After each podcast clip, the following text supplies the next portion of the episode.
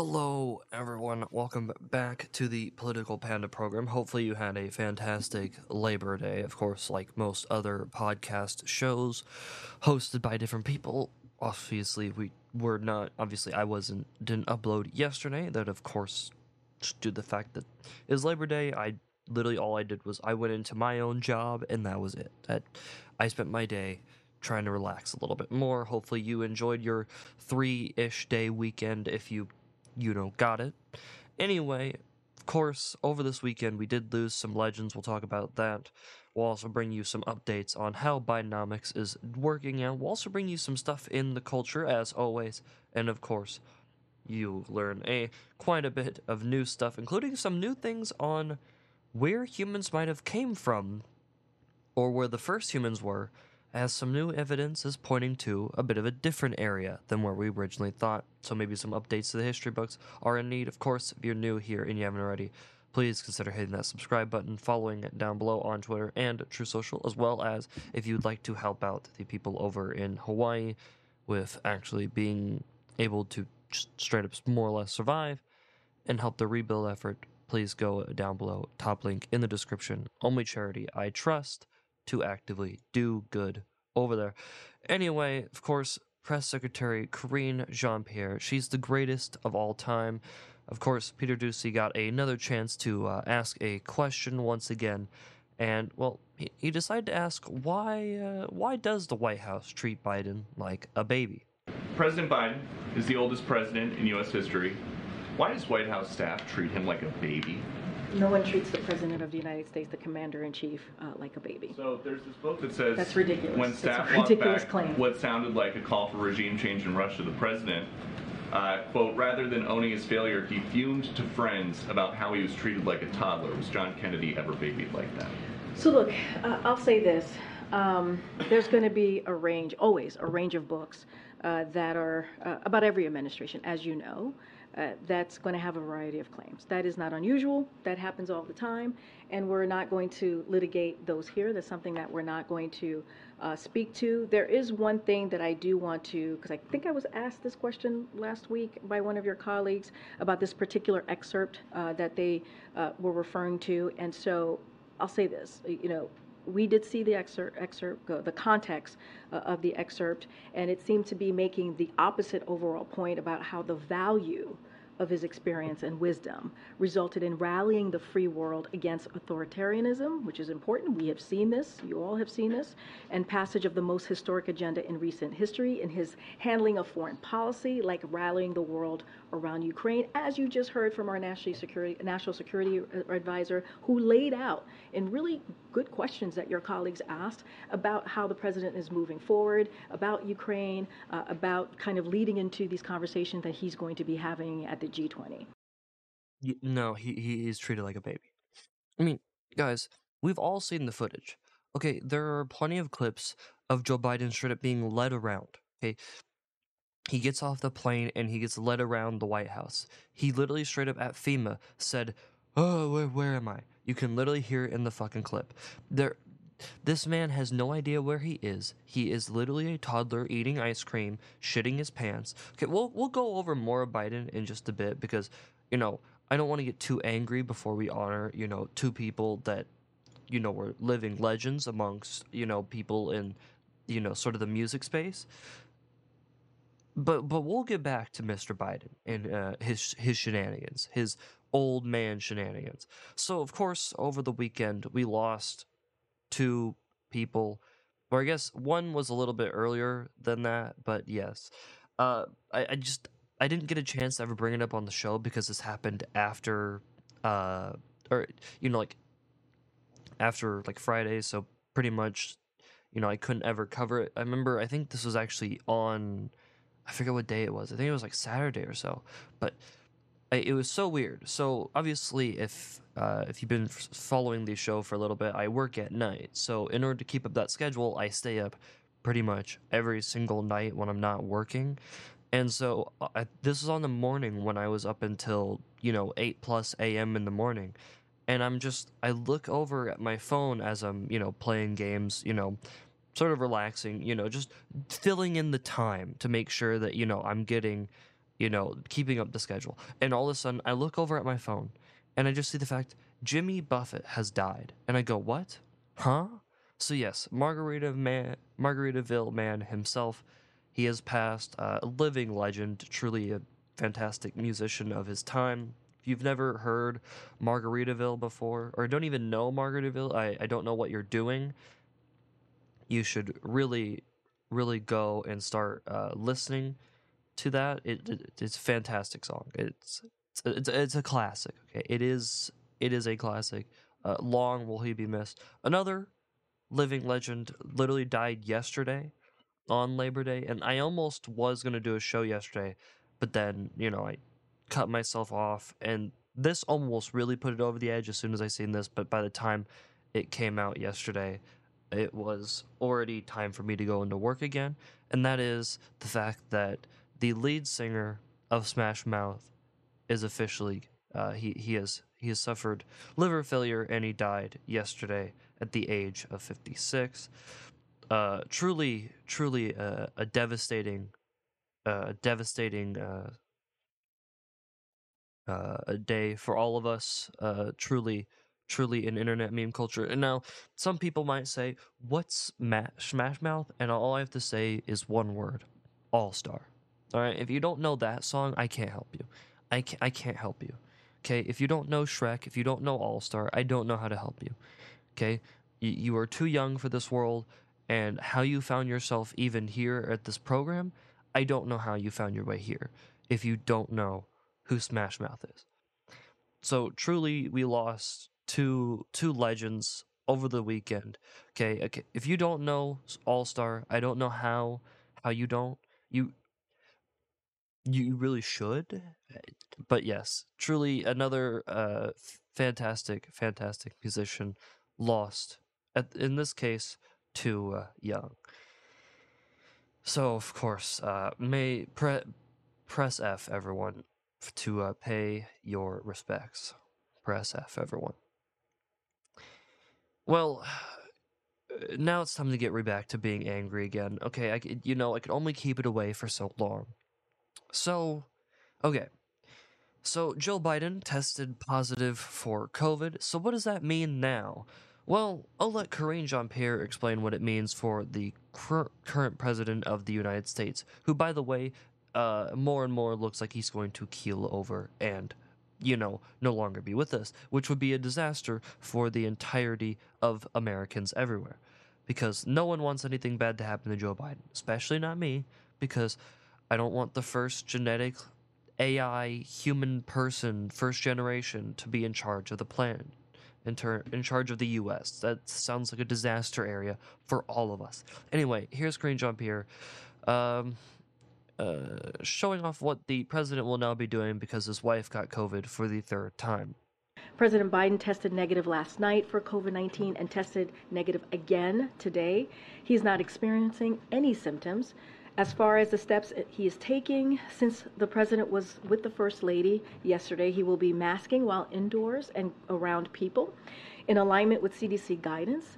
And he, as has been the practice in the past, the president will remove his mask when sufficiently distanced from others indoors and while outside as well. So, yes, masking inside the White House is back at it once again. So there we go. Biden fully already back to the masking, and now that his wife has COVID once again, so I guess enjoy that. So yes, it's all coming back, folks. It's the fall time of year once again, and so of course Biden is bringing back his mask already because of his wife's COVID. I would just assume he's going to end up getting COVID. Like, you know, make the prediction now. I'm calling it. But, like, the end of this week, like, Biden in some way will have COVID. Or not, maybe because, you know, we'll talk about some stuff. So, of course, President Biden was, of course, talking about, you know, his great job record with Bidenomics, of course. He was, of course, up in Philadelphia celebrating his job creation effort. You know, his, or I should say, job creation record, which is not true. It's not even close to being true. The only way you could call it true is if you don't have a massive pandemic in which a lot of people lost jobs to then where you then recreate a whole bunch of jobs. You know, because that he didn't get there until, you know, almost a, you know, a full, you know, good while after even he was president. So yeah, little hard to say. Anyway, here was Joe Biden celebrating Labor Day in Philadelphia. When I ran for president, I told you I'd have your back, and I have. You know, there are a lot of politicians in this country who don't know how to say the word union. They talk about labor, they don't say union. It's union. I'm one of them. I'm proud to say union. I'm proud to be the... I would just like to remind everybody, union workers make up about 7% of the United States at this point. Just to let you know. And then that's like really, that's really low. Most pro-union president, according to the experts about in American history. And that's my... And by the way, I make no bones about that. Folks, in this Labor Day, let me tell you what we're celebrating. We're celebrating jobs, good-paying jobs, jobs you can raise a family on, union jobs.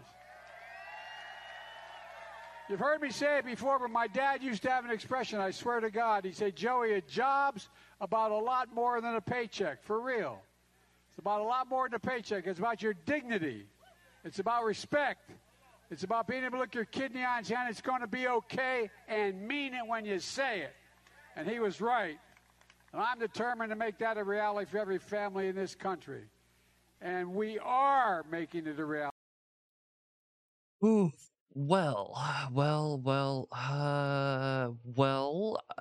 how accurate is that statement?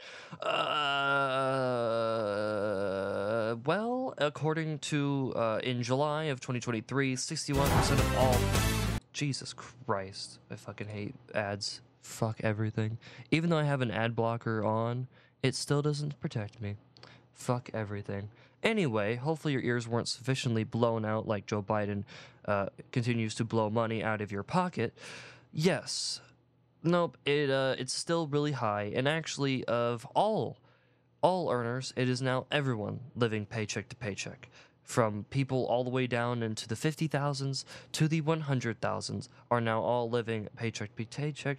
And why is that? Well, that would be because when you know, start to have a bit of a problem. You see, most people don't ever want to go back down in terms of their actual, you know, life. So when people start moving up in terms of pay, they don't want, and they start maybe adopting, you know, maybe a few other, you know, subscriptions or a few other things, and they sort of get in, like, built, you know, they become a little less, you know, solid and go back to being a clay. They grab onto new things, and new stuff becomes a part of their life, and they re-solidify into a brick. And then all of a sudden, when inflation and, you know, interest rates and all sorts of other stuff and bills and their dollar starts going less and less, they go, oh my goodness, what is happening? You know, I used to have so much more money in my pocket. Where did it go? And this, of course, is causing a major problem. Credit card use is massively up. I mean, it reached over $1 trillion. You and I, or like most people, live paycheck to paycheck. I mean, I basically live paycheck to paycheck, but that's due to the market of how much I make, and also I get paid every week. So it would only make sense that I live paycheck to paycheck. But for people who maybe don't, you know, maybe you get paid, you know, one time a month, every 2 weeks or so. You know, those 2 weeks can really be a stretch. You know, you can be stretching out a lot of money just to be able to make, you know, your full-on ends meet. And so Bidenomics is not working out too well, of course. You know, Biden truly does know how to play the political game in which he sounds like a caring politician, but we all know that he doesn't.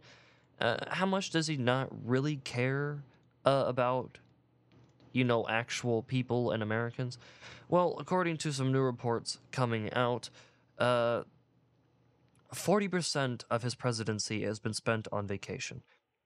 You know, just because there's a lot going on, according to there's a lot going on, so he's got to take some breaks. Like he would go to East Palestine, but there's a lot going on, even though that happened all the way back in February. There's a lot going on, man. There's a lot going on.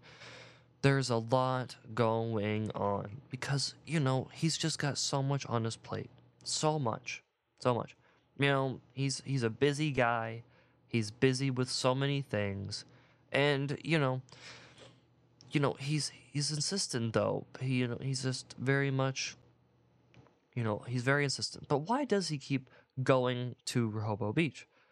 Well, because apparently, according to him, I have no home to go to. Secret Service has torn my house up in a good way to make it secure. I have no place to go when I go to Delaware except here right now. I'm only here for one day.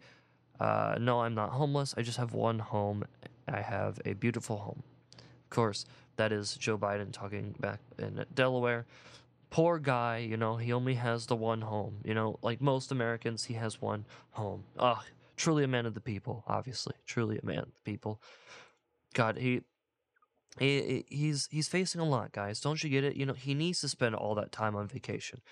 Because how else would he be able to implore, a couple of dozen lawyers, legislative aides, communication staffers to all be a part of his war room to fight off, all the investigations that are happening against him? How else would you do such a thing if you're, Joe Biden? I mean, you've got to do something to fight off, the impeachment inquiry that's going to come down any time from, from the House of Representatives. I mean, you've got a whole lot of stuff, coming in your way.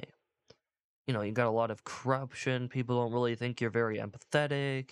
You've got one of your own biography writers saying that literally you dropping out of the race, of the 24 race, wouldn't even be that big of a shock. I mean, you're failing on all fronts, whether that be foreign policy. I mean, literally, your numbers tanked as soon as you got out of Afghanistan because of the way you did it. People would have been very happy to see us get out of Afghanistan, properly and not, leave, billions of dollars in equipment for, a bunch of barbarians, and then also for them to completely then have an entire army that was spent, 20 years training to do their best, then fall instantly and let the same people that were fighting for 20 years back in power just to completely remove women's rights once again. So, he's not exactly doing great, as well as his response to many different disasters over the course of his presidency. He is a living, breathing, walking disaster. And so, it makes sense that a war room has to take place around the amount of corruption and, other stuff that has happened amongst him and his son. So, of course, good luck to the President of the United States on his overall goal of making it through. So, of course, Americans, like always, are fleeing blue states. Why? Well, because of taxes and crimes, with Illinois leading the top of the list where Americans are fleeing as residents struggle with high taxes, crime, and a soft economy, according to a new report that is coming out from the moving company Allied Van Lines. Since 2019, Illinois has consistently had more outbound moves than inbound moves with Allied than any other state, according to the moving company's U.S. migration report. So, yeah, a lot of people are leaving Illinois, probably out of different blue areas in the state, as well as California, New Jersey, Michigan, Pennsylvania, round out the list of the top outbound states in 2022. All the top outbound states, excluding New Jersey, have been at the top of Allied's outbound list since 2017, and all five have Democrat governors. Those who could afford to relocate moved south and settled along the Sun Belt, which offered stronger economic opportunities and a lower cost of living than the West Coast or Northeast. So, yeah, it seems to be that the top five inbounds are Arizona, according to their Allied data, is Arizona, South Carolina, North Carolina, Tennessee, and Texas. So a lot of people are fleeing, of course, out of those states.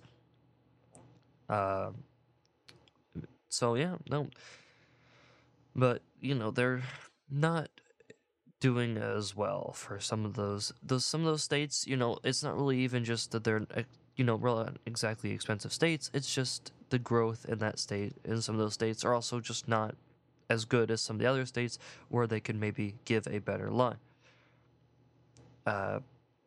Of course, you know, while New York City tops the list of cities with outbound moves, 3 of the 5 top 5 slots for top outbound cities are located in California, which should not surprise you, as Anaheim as number 2, followed by San Diego, Chicago, and Riverside.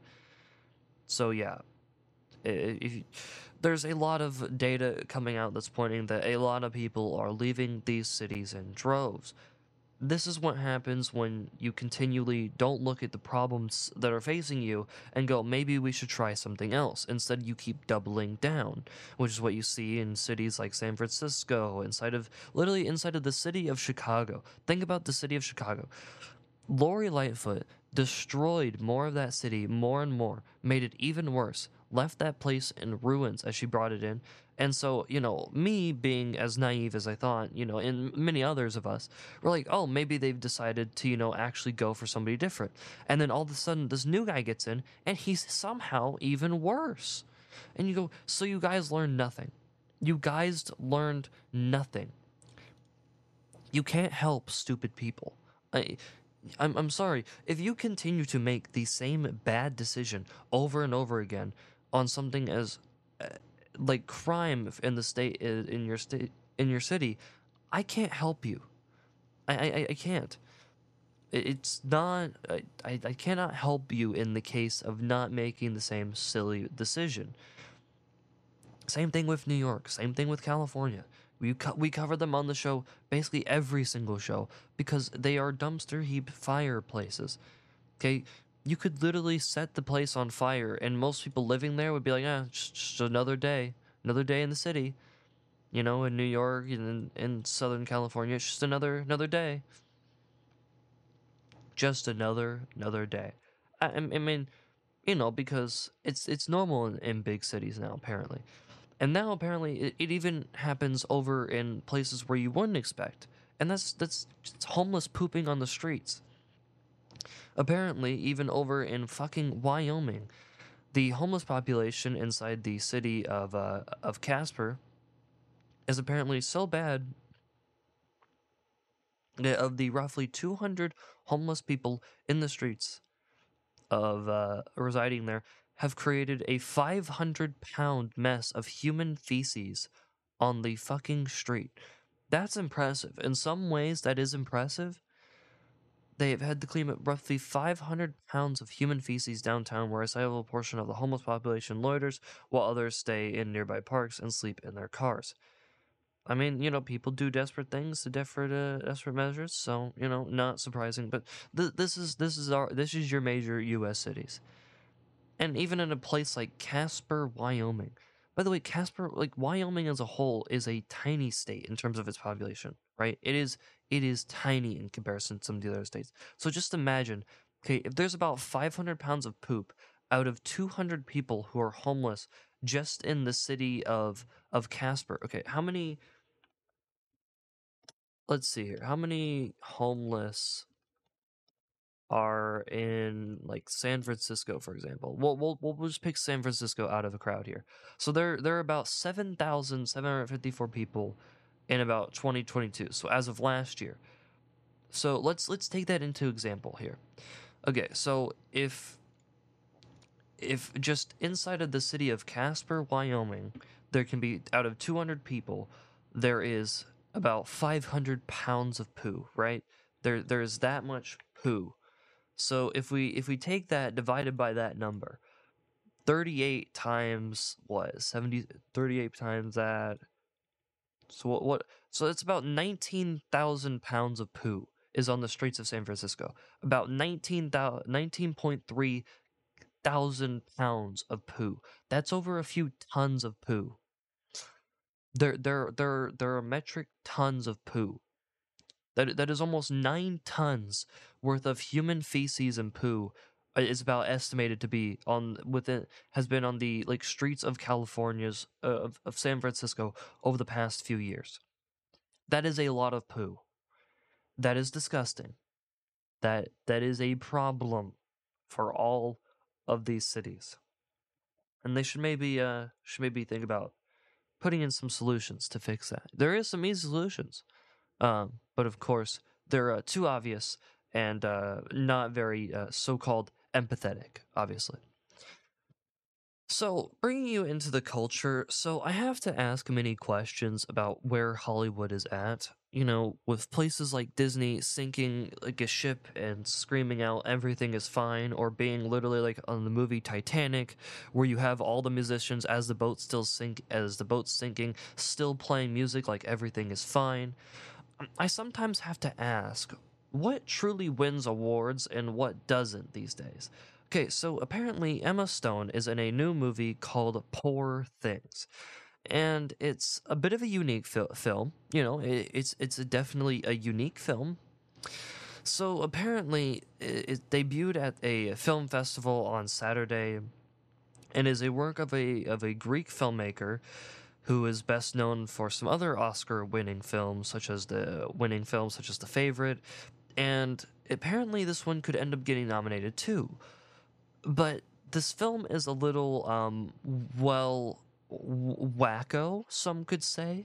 So the sci-fi black comedy is based on a book from, or I should say a novel, back in 1992 of the same name, in which it follows Stone playing Bella, a Victorian woman who dies by suicide but is then brought back to life by a scientist who is also her guardian. Dr. Goodwin Baxter, aka William Dafoe in the movie, revives her, implementing the brain of a newborn baby into her body, which effectively makes her a child with a woman's body. Things become creepy as Bella discovers a preoccupation with sexual activity despite still having a child's mind. The story is essentially a retelling of Frankenstein, but with a healthy dose of graphic sex scenes. Of course, the director defended the movie's raunchiness at a press conference at the Venice Film Festival, actually a different one than the one that they even showed off the film at the Telluride Film Festival, where, of course, it was, you know, that saying that sex was intrinsic to the novel and essential to demonstrating Bella's freedom is very important for me to not make a film that would be prudish because it would be completely betraying the main character, so we had to be confident Emma had to have no shame about her body, nudity, and engaging in those scenes. Understood that right away. The great thing about me and Emma is that we've made 4 films together. There is a shorthand, and we communicate without having to explain or talk too much about things. As soon as I started saying something about sex, she said, yes, of course, it's Bella, we will do. So, first of all, I just have to say, this really sounds a little weird, you know, because the entire idea is that it's a film where a person has essentially has a woman's body but a child's brain. Does anybody not seeing a problem here? Is anybody? And there's sex scenes in the movie. Now, of course, little weird. Gonna say it, just a little weird. Awards, though. Apparently awards. Apparently nominations and awards, though. Little weird. Anyway. Just something for your mind to think about on today. Anyway, finally, to end off today, so a skull of a 8.7 million year old ape found in Turkey might suggest something different about our ancestors. The skull is a newly identified ape, is said to be the first known radiation of early hominids, a group that includes African apes and humans. Scientists claim that the skull proves that, you know, that people have evolved in Western and Central Europe and spent over 5 million years there before migrating to Africa from the Mediterranean. The widely held view that our ancestors evolved in Africa largely stems from a skull of a previously found, species, which is believed to be the oldest known human in the family tree, that it lived up to 7 million years ago. So now it seems that we have a new version of people in which now there's actually new stuff in which we might have actually came from Europe instead. So these are big findings. Always good to see history/science pushing us further and further. It's good to always see. And this could really change up the timeline and could cause some rewrites into the history books.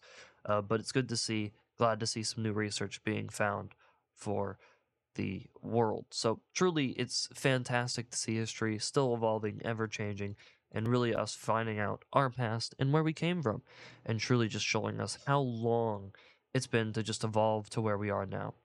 Well, anyway, that is going to do it for today's show. Of course, if you're new here and you haven't already, and you made it this far, I don't know why you haven't subscribed, follow over on Twitter, Truth Social, and of course, join me tomorrow for another episode of the show. Of course, have a good rest of your day, and I will see you on Tuesday. Or actually, it's Wednesday. Fuck, even I don't remember what day it is anymore. Anyway, see you later.